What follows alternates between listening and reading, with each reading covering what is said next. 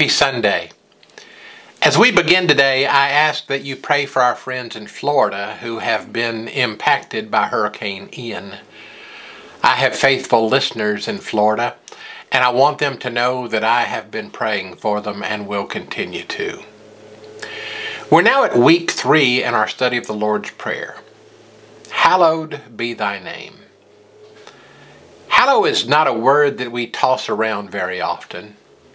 What does it mean to hallow? It means to make holy.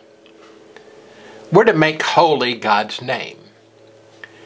In the next few moments, I want us to look at some biblical stories where some failed to make God's name holy and there were consequences, and then we'll look at some who did. As I was thinking about it, there are two reasons to hallow God's name. The first is fear um, to have a healthy respect. But that's not the number one reason for me to hallow God. I think love is the greatest motivator, the reason to hallow. We've talked about this before. I hallow God out of love, out of gratitude for all He has done for me and all He continues to do. I also am amazed at what He has not done to me. If we all got we deserve got what we deserved, our lives would be much different, wouldn't they? Now, let's look at a few stories of people not hallowing God. There's a story in Numbers chapter 22 about the children of Israel complaining to Moses and Aaron. Actually, it's in Numbers 20. As you likely know, the children of Israel wandered in the wilderness for 40 years before they were allowed to enter the land of promise. In this story, we are close to year 39. The wanderers are in a place called Kadesh Barnea. It's only a little over 30 miles from their soon to be new home. Miriam, Moses' sister, died there and was buried as Numbers 20 begins. The crowd was upset because there was no water to drink. As was their sad custom, the people began to complain and blame Moses for their situation.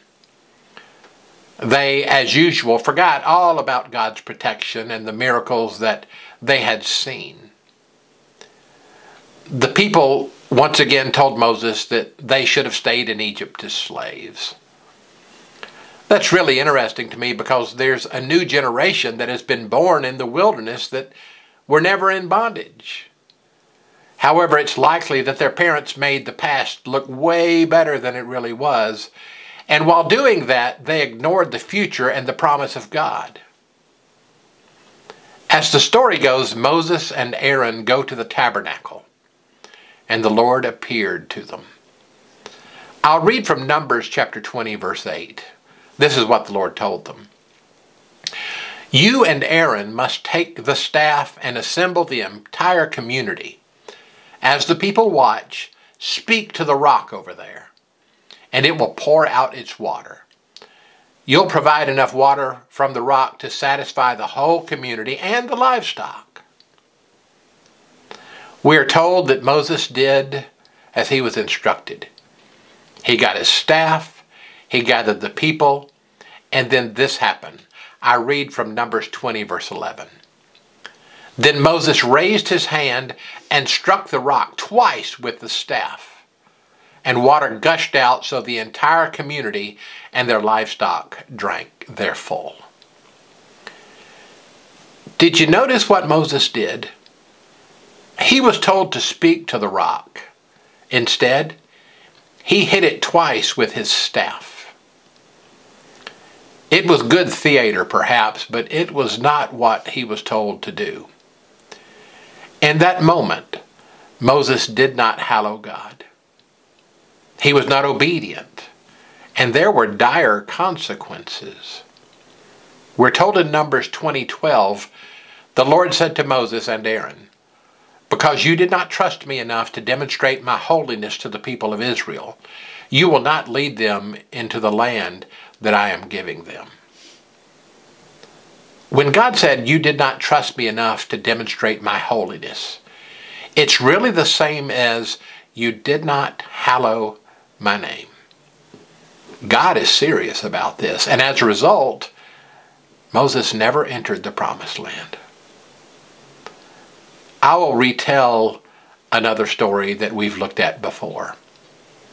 Or I won't retell the whole thing. I'll tell you a little bit about it. I'll remind you of it. But in Acts chapter 5, we see Ananias and his wife Sapphira are killed as a result of not hallowing the name of God. You can read that for yourself. To hallow God's name is to hold him in such reverence that we believe what he says and we do what he tells us. This really reminds me of the third commandment from Exodus 27 Thou shalt not take the name of the Lord your God in vain, for the Lord will not hold him guiltless who takes his name in vain. This commandment reminds me of signs that we see at power stations danger, high voltage. We need to revere and respect and hallow God. Let me show you a positive example. In Revelation chapter 22, John is getting a tour of heaven by an angel. In verse 8, John says, I fell down to worship at the feet of the angel who showed everything to me.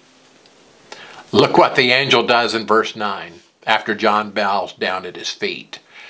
The angel said, No, don't worship me. I am a servant of God, just like you and your brothers the prophets, as well as all who obey what is written in this book. Worship only God. This angel was hallowing the name of God. Just the opposite of what the fallen angel Lucifer did, by the way. It's also interesting to me that these words, hallowed be thy name, come after we began with our Father.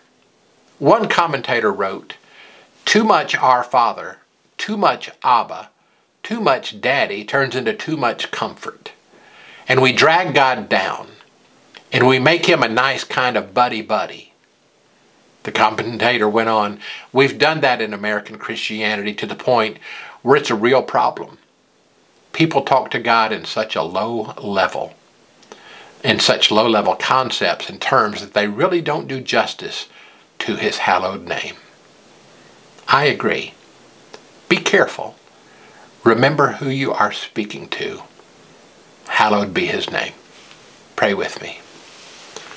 Father God, thank you for your word, and we pray that it digs deep into our soul. That we realize that you are to be hallowed, revered, feared, loved, and you are our God. Help us to never get too comfortable with that. Help us to never get too complacent with that but help us to be in awe of that. Lord, I do pray for our friends impacted by the storm. I pray for those that have gone to help. A lot of churches uh, will raise funds and take supplies and food and go and do wonderful work. Maybe a revival can come as a result of that in this land. We'll pray for that too. In Jesus' name we pray. Amen. God bless you. Thanks for being with me today.